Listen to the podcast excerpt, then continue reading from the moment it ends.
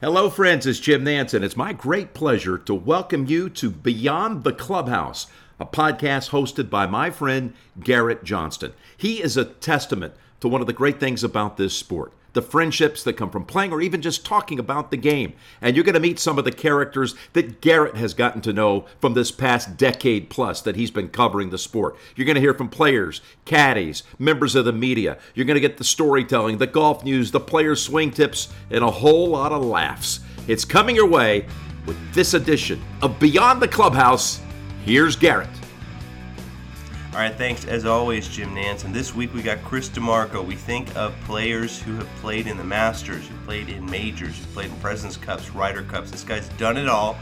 But you all remember 2005 and the famous chip in from Tiger Woods. The guy that that hurt the most uh, in terms of chances to win late on a Sunday was Chris DiMarco. They were playing together. What an experience that was. We get into what that Sunday was like at the Masters. And just the that stretch in his career, 04, 05, 06, he was a huge part of the storylines of the PGA Championship in 04. Um, at the Masters, he played with Phil Mickelson when Phil got it done for his first Masters as well in 04. This guy has been in final pairings, final groupings, in major championships. A lot of experience there. So, anyway, we're going to get into kind of some good stories there from his glory days. He's now on the Champions Tour, as you guys know. This interview happened in Richmond, Virginia at the Dominion Charity Classic. So, we sit down and, yeah, just getting a lot of different topics. His mentors on tour and a lot of a lot of lessons he's learned over the years. Some great, great stories from Chris DiMarco. I cannot emphasize enough how fun he was uh, to hang out with for a little bit. So, anyway, set the scene. This was the Wednesday before the Dominion Charity Classic. It's at the Country Club of Virginia. We're sitting down outside the clubhouse. So anyway, it was, a, it was a fun conversation. We'll get to it here. Before that, Encore Golf, I want you to check out and spread the word charity special edition. They've got Let's F Cancer who they're working with that foundation. Every a portion of every purchase goes to the foundation right now for the month of November. You can get logos: the pink ribbon, Let's F Cancer ribbon ball, uh, the Let's F Cancer charity ball, Skip the Shave ball. There's all kinds of different ones here to support and spread the word on cancer. And remember, you can use my promo code B, the letter B, Clubhouse, and get 10% off on your purchases online at EncoreGolf.com. All right, let's get to it. Chris DiMarco, PGA Tour Champions player on Beyond the Clubhouse. All right, joined by Chris DiMarco, three-time PGA Tour winner, and we're actually out here at Richmond this week. But you've been on the Champions Tour for about three years now, and it's really a kind of a transition. What's it been like for you so far? Um, tough. um, these guys are they're really good out here, and you know I'll never forget my first week out. I was talking to Jesper Parnevik, and I was like, "So what's um, what's it like out here?" He goes, "Let me explain how the, the play is out here." He goes, "If you shoot 71, 71, 71, one under each day, you'll probably finish 35th." He goes, "If you shoot 69, 69, 69, you'll probably finish 15th to 20th, and if you shoot 67, 67, 67, you have a chance to win." And he's about dead on. Um, you know, the one difference between this and the regular tour is the regular tour is a bit of a more of a marathon. You have four days, so you can afford that 70 or 71. On this tour, you really can't do it. Um, you have to keep the pedal down. Um, you know, I know the first time, and still even to this day, I'm still even a little nervous in the first tee. That's just what we do. I mean, you know, you have the little jitters, and you know, you really don't have time to to be nervous on this tour. I mean, you, you you're nervous for three holes. You look up, you're three down. Somebody's birdied the first three on you, so uh, you got to kind of just go for it and, and go do your thing. And you know, and you're seeing a lot of guys that get into those situations and get comfortable and just you know are playing great golf. And you know, it's it's nice to see a guy like Lee Janzen win last week, who hadn't won in six years. Know that it's it you know it's out there and it's about getting that week. Yeah. We talk about early part of a career, that chapter in your career, 2018, kind of starting as a rookie here. What would you tell your rookie self on the PGA Tour? Um, you know, get to that point where you're comfortable again on the golf course, where you, you know, you're you're just playing golf. You're not thinking about necessarily your putting stroke or you know where the ball's going. You know, you're you're thinking about shooting a number, shooting a score, playing golf. You know, I think that I have a tendency to think about the golf too much instead of just going and playing golf. And I never really did that, especially when I played my best golf. I was very comfortable on the golf course and I was very confident on the golf course. And I think if I can get those two things back, that's what I would tell myself to find as, as, as a you know somebody as a rookie going out and doing your thing, but just getting that confidence back so you can go do do what you have to do. Well, speaking about being confident, there was that stretch from the 04 Masters where you're in the last group with Phil Mickelson, and then 04 PGA where you were part of a playoff there with the number one player in the world, Vijay Singh, and then 05 you're in the final group of Tiger Woods. You get to the playoffs. So talk about that stretch. You know, talking about confidence in that in that stretch right there. Well, I think you know as as you your your career escalates. Uh, you know, for me, it was, you know, I finally won on tour, so I got a bit of confidence. I'm like, wow, okay, I can win. And then I won again the next year, and then like five weeks later in 2002, I won Phoenix. So I won two tournaments in like six weeks, and it was, okay, I'm a multiple winner on this tour now. It, now it's about, you know, I don't ever disregard any of the tournaments as something bigger or smaller than anything else. But obviously, everybody whether it's the media or whoever it might be, thinks you know puts majors above everything else, which obviously even in the minds of the historians it is, right? So for me, it was about you know maybe concentrating and getting a little bit more um, feeling better on in, in the majors. So for me, it was my focus was a little bit more on what I was doing up to the majors, um, rather than just thinking of it another week. Okay, what would I do to make myself prime and peak at this time. So I think I was working with Dr. Gio Valiante at the time, and um, you know, so we would we would plan accordingly to where that my mind was the freshest, and um, you know, my swing was the best. I would go play tournaments that I knew that were maybe good for that first major coming up, and I just kind of prepped myself for the majors. And I think that when I did that. You know, I felt like I could actually go out and win them, and then obviously having some really close calls and in, in, in situations with chances to win majors, but you're still pulling through. You know, you can win one. So for me, it was just about again, going back to that confidence and, and feeling comfortable in every situation. I think that's the most important thing. you know, as we go out and we play golf, you know, how comfortable can you be on the golf course? Can you feel like you're just playing with your buddies at home when it's a major and you have three holes left and you're playing against Tiger Woods and it's Augusta? I mean, so, you know, if you can get to that point, because that's how he is. You know, Tiger, even though he, you know, he definitely has has some anxiousness, but I don't think there's any nerves. I don't think he ever distrusts that he's going to, you know, make it happen down the stretch. And I think that that's the point we have to get to in order to get over that hump. I think you have to have a certain belief in yourself to where you know you can do it. And you guys had that little exchange on Sunday on the driving range uh, with the ball we rolled over to you. What was that like? Uh, as a Florida Gator fan, right? Yeah, the Gators had won a national championship um, in basketball that year, and I just him and I in the range, and I was just trying to maybe create a little bit of levity before we went out and played that last round because it was rain delay central that whole week, and we had played nine holes in the morning and then had six hours off. So, um, you know, we went back out, and I just wrote "Go Gators" in the ball and chipped it down to him, and you know, he kind of picked it up with his club, and I saw him take a sharpie out and chipped it back down to me, and he wrote "F the Gators" on the ball. I still have that ball, but um, you know, and it just he kind of smiled and gave a little smirk, and you know, just kind of gave a little levity to the situation. I mean, we had played um, in 02 when he was going for the Tiger Slam. I played with him on Saturday. That was the first time I ever played with him. So, you know. Um, and, and played with him in a lot of majors and, and different things. So I mean, there, there, was a mutual respect there. Obviously, I mean, I always respected Tiger, but he knew that I could, I could do what I needed to do when it mattered. When it mattered. Well, uh, when you think about that Masters in 05, are there certain stories that you tell your kids about? Like, what, what really sticks with you from that? I think the most important thing that week was everybody says, "Man, how, that must have been so nerve wracking and so tough." And you know, when you're in that situation where you're, you have that focus, um, and I'm, I'm, can honestly say I've been there, uh, two handfuls of times in my life to where I've had that focus where nothing on the outside. There's nerves don't matter. I mean, it was just you know I knew I was playing such good golf didn't matter who I was playing, didn't matter where I was playing. I felt like I could beat anybody at all and whenever. So, um, you know, it's it, it, it's hard. You don't get like that. Tiger plays every round of golf like that, and that's why he was able. That's why he's arguably the greatest player in the world because he's able to. I always said it. His focus was so much better than everybody else's. He had a better game than everybody else, but he also had a focus to where the first hole of the tournament is like the 72nd hole, and he has to make birdie to win, and he could do that from the from hole one to hole 72. And I don't to, to, hold that kind of focus for that long. I don't I don't know how he can do it, and he did it for 18, 19 year stretch. When you mentioned uh, being in final groups with, um, obviously being paired with Phil in 04, with Tiger going for the Tiger Slam on Saturday, Tiger on Sunday in 05, like think about those big situations. Is there a shot you, you would love to have back, whether there or at an Open Championship or in general? Um, you know, I think that if there was one shot that I'd like to have back in all the majors where I had some good things. The one thing that I did really well that I can lay my head down at night and sleep well is that, um, you know, in the 04 PGA, in the 05 Masters, and in the 06 British Open, all the ones that I finished second in, um, all three of those I made birdies down the stretch.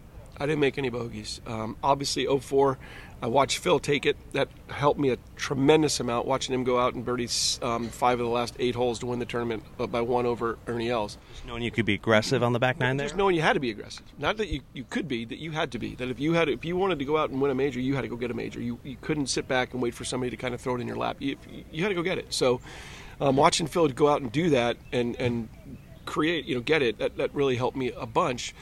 But you know, for me, I was able to kind of put my head down, knowing that you know I didn't make bogeys coming down the stretch. I gave myself some great chances to to win tournaments. I just got beat by better players, or you know, better players that week, whatever it might be. But the one shot I'd like to have back would probably be the putt in the 04 PGA. Um, at Whistling Straits. I hit a beautiful six iron in there. My goal going into that week was obviously to put myself in contention, but my goal was I was right on the on the cusp of making the Ryder Cup, my first Ryder Cup. So I knew that if I went out and played well that week, um, I would solidify myself on the team.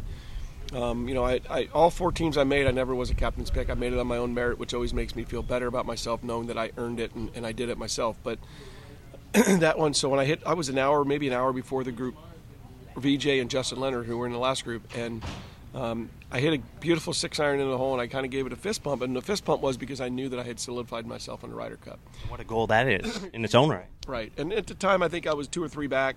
You know, those guys had holes coming in. I thought that they could make birdies on, and um, so I I had about a 15 footer, and I hit a I hit a really good putt. I just didn't quite hit it. I probably left it maybe three rolls short, dead center. And obviously, in retrospect, when you look back, I mean, if I hit that putt, it it could have been what I said doesn't happen where somebody it just falls in your lap and it would have been a, a major that would have fell on my lap. I mean, I know Chris Riley, but he three putted 18 that year. I played with Ernie Els. He three putted 18 that year to miss the playoff. Um, Justin Leonard had like a 10 footer to win the tournament outright on 18. Uh, I think Vijay bogeyed 18 that day. So I mean, so many things happen where you know obviously if I made that putt in retrospect, looking back, that's the one I wish I would have been a little more focused on. Wait, you know this this putt still could have a chance to win the golf tournament. I was just like, okay, I made the made a Ryder Cup, you know. So it was, it is what it is. But it was um, all those all those runs were great.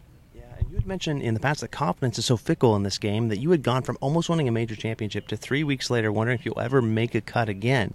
Which tournament was that? What what stretch was that right in there? In 06, I I I remember playing in Doral. I was playing in the World Golf Championship down there, and I hit probably one of the most beautiful four irons I think I maybe have ever hit in my life into the 18th hole Doral. Hit a high draw four iron um, right behind the hole, and everybody knows how tricky that hole is if you miss it left or in the water. And I, um, I hit it about eight feet behind the hole. I made birdie, and then we, we left that afternoon to go skiing in Aspen and Snowmass, and I I hurt myself, and I came back, I had a bruised rib. I had a WD from TPC, and then I had got some shots just to kind of make it playable because two weeks later was Augusta, and I played Atlanta, shot like 76, 78. I mean, just trying to get through it somehow. Sugarloaf back then. Yep, Sugarloaf. Um, and then I ended up, you know, playing Augusta, gutted it out. I made an eagle on 18. I made a six iron on the 18th hole, which was my 36th hole.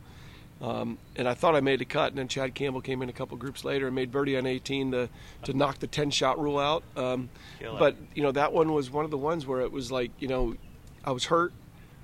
You know now all of a sudden, I mean confidence to me sometimes could take a year to get to the point where you want to be, or even longer sometimes. It could take, you know, almost a career to get to that point to be able to play good for how many years, whatever it might be. But it could be three, four, five weeks in a row, and, and you know, it, it's that easy and it, it, fragile that it, it can crumble. So um, that's why my, my point about making sure that you can stay comfortable and, and stay confident. If you can do those two things on the golf course, then that's going to take care of everything else team room in 04 Ryder Cup. What was that like? Just I, I, know you guys didn't win that year, but what is it like in a team room for Chris DiMarco? You know, it, it, the Ryder Cup is a, is a weird animal. I mean, I remember I was listening this year, 2021 Ryder Cup, and you know the announcer saying, you know, it just doesn't look like the Europeans are having fun. And I'm thinking to myself, well, yeah, when you get your ass beat, it's no fun, right? They're and they're getting and they're yeah. getting their asses beat, and that's what happened to us in 04. Behind those closed doors, we had a ball. I mean, there's so much camaraderie in that room. Everybody's pulling for everybody. Um, all the wives are, are, are, pulling together. You know, obviously that year there was the question of, you know, the, um, had put Tiger and Phil together. And um, I don't think that there was a pure dislike for each other. I just didn't think that they were the best of friends. Um, I think that they had a mutual respect for each other for sure. I think that you know Phil respected the heck out of Tiger, and I think Tiger respected the, heck out of Phil. But you know both are alpha males, and both are trying to be the number one. And um, you know I, I just didn't think that they were real friendly. I think I don't want to say that they didn't like each other at all because I think Sure. that there was again that mutual respect. But and then you know we kind of put our eggs in one basket in that Ryder Cup by putting those two together. I mean, obviously the world wanted to see it. You know, number one, number arguably by far the number one and number two player in the world at the time um, were those two guys. And you know, so if I'm Europe, I'm almost hoping that they do that because if for some reason David can slay Goliath, which is what they were, you know, you feel like you just cut the, the head right off the off the giant. So, um, you know, I, I think looking back, I, I I think you see now what we're doing, and we you know we've got the same captains and co-captains and the same people, so people are, are used to seeing them, and um, you know we're, we're seeing a lot of this young talent. You know, Justin Thomas and Jordan Spieth, who grew up playing together. Now they're playing together. Now it's just a fun little thing for these two to go out and, you know, there's a match I, I don't think we, we might ever lose. Those two guys. I mean, as, as competitive as they are, and as much as they enjoy playing with each other, kind of like Sergio and Seve, and Sergio and Jose Maria. I mean, you know, Westwood and um, Darren Clarke. I mean, there were so many great pairings on that European side that they were just best of friends, and then they're also partners. I mean, I think that's what it's about. But 04, you know, it, was what it was. I, I know that I- felt like my other teams that we played, um, there was a lot more team instead of individuals. And not saying that there was any of that in the team room. I just the two Presidents Cups I played on, I felt like the camaraderie is amazing, and it was basically the exact same players.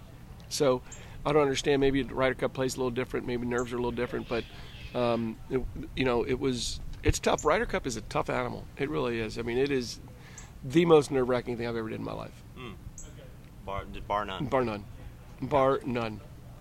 You've played such a high level over the years, and you've seen so many great shots between Phil, Tiger, and big moments at big venues. What's the greatest shot you've witnessed in your PGA Tour career?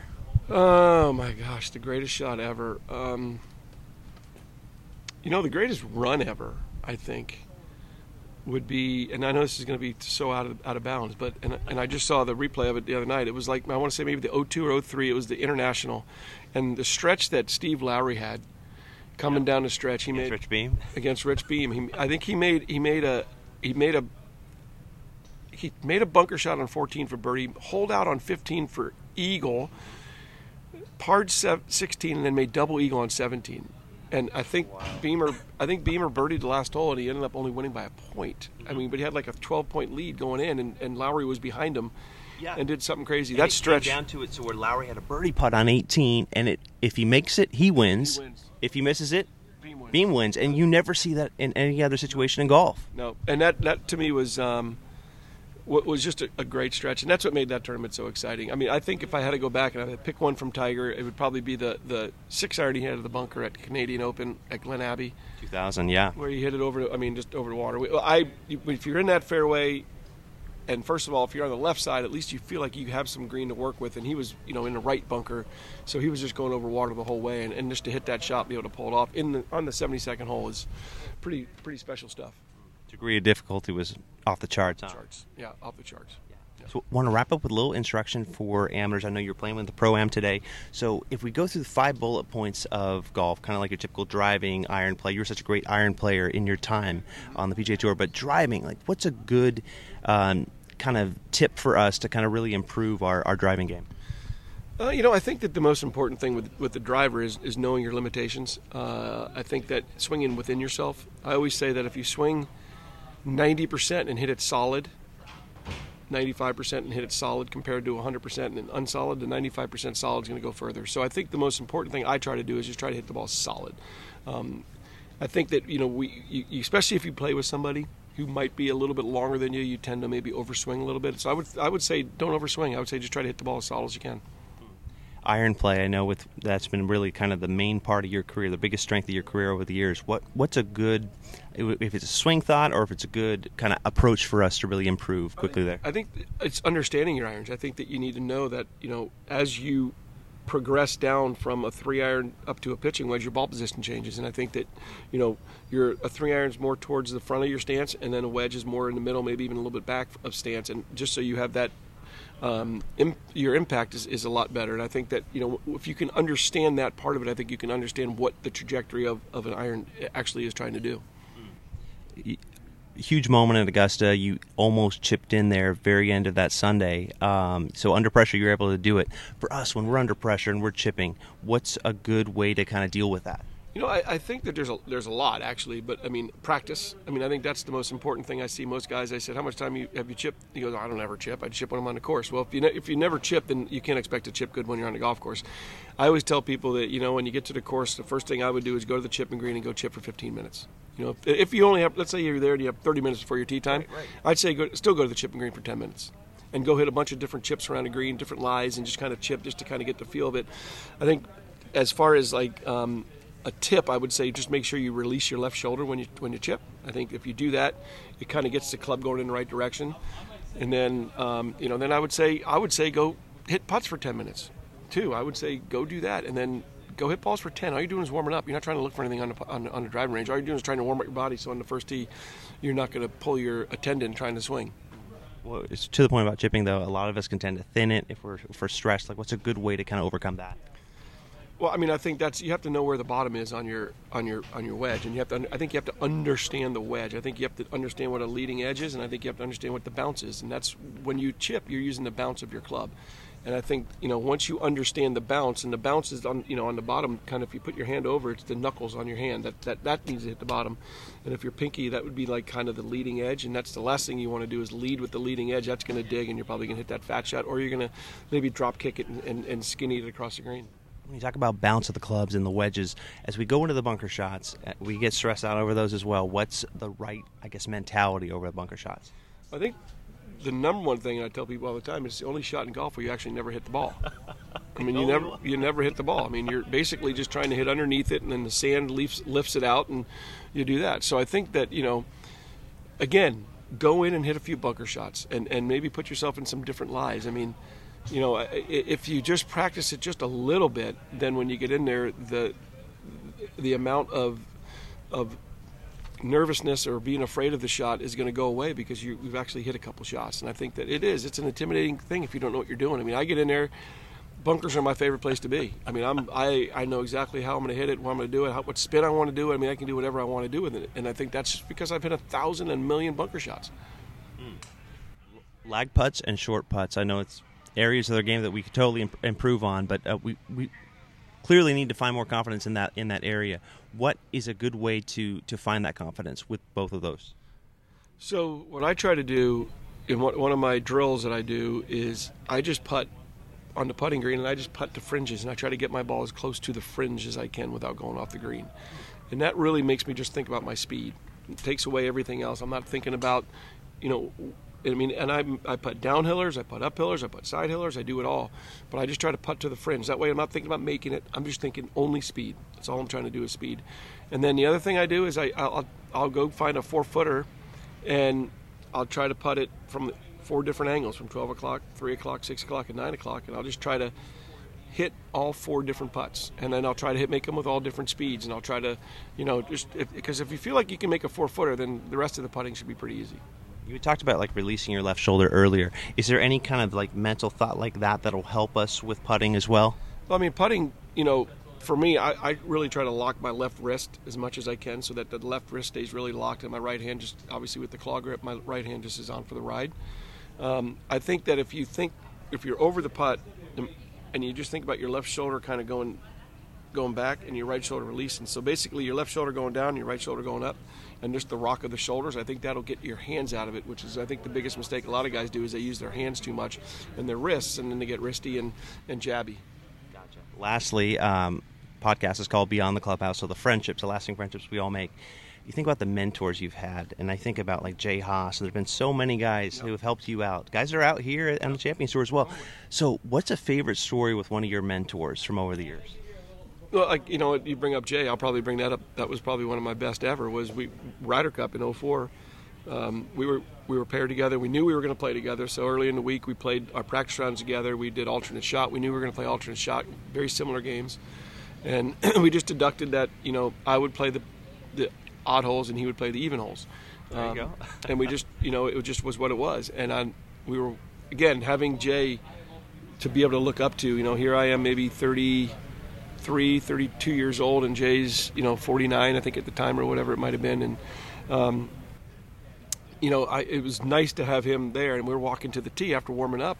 And this is in the afternoon, the first day, and I, I literally looked at him and I said, "Jay, I don't, I don't think I can hit this first tee ball." So we switched up our whole thing, and he hit it On the spot. on the spot. And the thing about it that was funny was that I didn't really think it far enough through because I was obviously pretty nervous. And, um, you know, I, he hit it in the fairway. I hit it on the green, and then he rolled it by like four and a half feet, and I had to make a four and a half foot putt.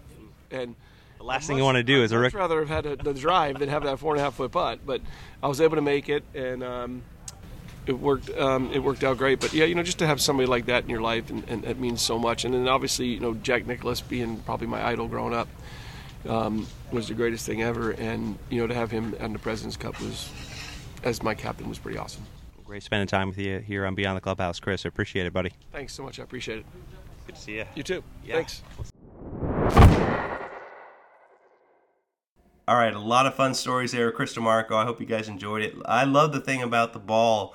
Uh, Sunday at the Masters 2005, uh, rolling it over to Tiger, say, hey, let's go Gators. And Tiger giving that uh, classic response, uh, F the Gators. So, anyway, uh, a lot of cool experiences there for Chris DiMarco in his career. Hope that was a blast for you guys to hear as well. Uh, Masters, President's Cup, Ryder Cup, all those big events he was a part of. So, really cool to hear him kind of reminisce about that back in the day. So, anyway, hope you guys enjoyed it. We'll get to you again here on Beyond the Clubhouse.